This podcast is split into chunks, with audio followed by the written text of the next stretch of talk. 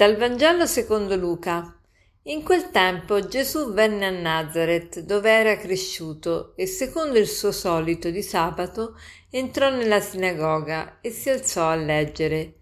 Gli fu dato il rotolo del profeta Isaia.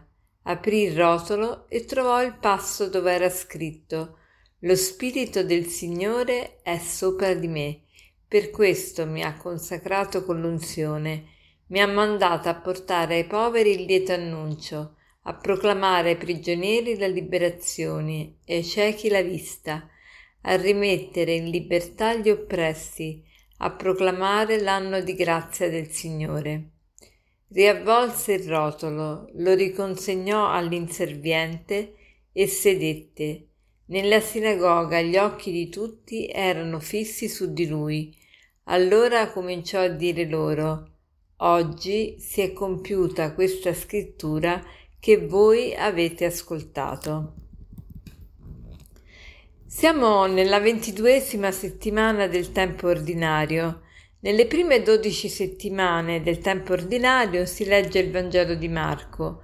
Dalla tredicesima settimana alla ventiduesima settimana si legge il Vangelo di Matteo e da oggi sino alla fine dell'anno liturgico si, si, si, legge il Vangelo di Luca, soprattutto le parti che non sono comuni a Matteo e a Marco. E oggi che abbiamo? Abbiamo questo episodio di Gesù che entra nella sinagoga del suo paese, quindi era molto conosciuto a Nazareth. E, gli viene dato un, un rotolo, il rotolo del libro del profeta Isaia, e lui lo apre e legge le seguenti parole.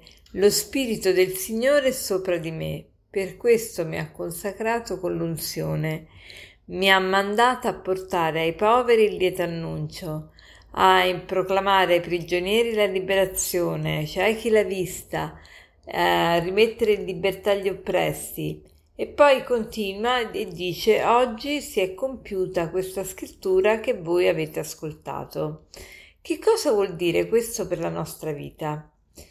Eh, ovviamente vuol dire tante cose, ma io mi vorrei soffermare su una in particolare, cioè anche noi potremmo dire le stesse parole di Gesù, perché anche su di noi si è posato lo Spirito di Dio. Abbiamo tutti ricevuto il battesimo e la cresima, molti di noi, e quindi eh, lo Spirito del Signore veramente è su di noi. Anche noi potremmo dire le stesse parole di Gesù quando ha descritto così bene la sua missione. Gesù ha scritto che è venuto per portare un lieto annuncio ai poveri, per offrire la libertà ai prigionieri, la vista ai ciechi. E che cosa vuol dire questo? Anche noi, eh, se frequentiamo la parola di Dio, anche noi veniamo liberati, veniamo liberati e liberiamo. Cioè, ogni volta che noi ci accostiamo alla parola di Dio, la parola di Dio ha un potere incredibile su di noi e, e, quindi veramente noi annunciamo ai poveri il lieto annuncio. Chi sono questi poveri? Sono le persone che ci circondano, ma siamo anche noi, noi stessi. Ogni volta che leggiamo il Vangelo ci viene annunciato, annunciamo a noi una buona novella. Eh, perché questa parola, la parola di Dio, ha veramente ha il potere di liberarci da tanti condizionamenti, da tante dipendenze, da pensieri ossessivi e oppressivi, eh, da pensieri che ci assillano.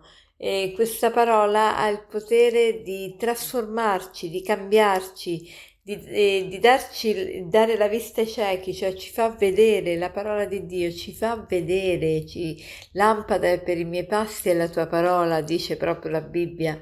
La parola di Dio ci fa vedere, illumina il cammino e ci, ci illumina il cammino e ci dà la possibilità di illuminarlo anche per gli altri.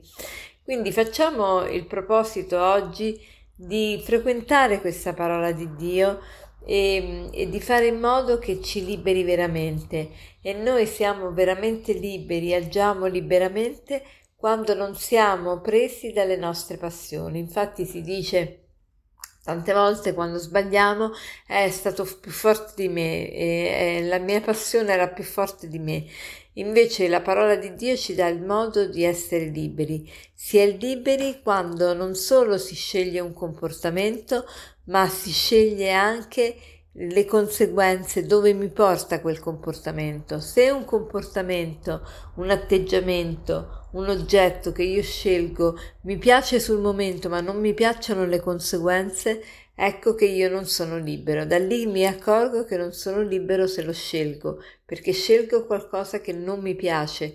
Per esempio, facciamo un esempio, se io scelgo di fumare, e, però non scelgo le conseguenze del fumo, nessuno vuole essere malato, nessuno vuole avere un cancro ai polmoni, ma so che la, la sigaretta porta quelle conseguenze e allora ecco se io scelgo la sigaretta eh, non scelgo le conseguenze, ma purtroppo le conseguenze ci sono, ecco che io non sono libero. Sono libero quando non solo mi piace il comportamento, ma mi piace dove porta quel comportamento.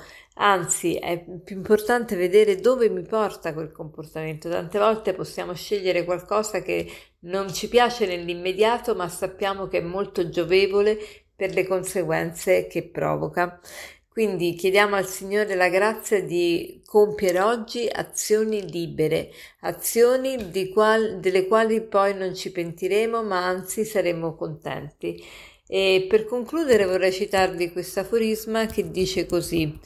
Ehm, è di Giovanni Paolo II. L'errore e il male devono essere sempre condannati e combattuti ma l'uomo che cade o che sbaglia deve essere compreso e amato. L'errore e il male devono essere sempre condannati e combattuti, ma l'uomo che cade o che sbaglia deve essere compreso e amato. Buona giornata.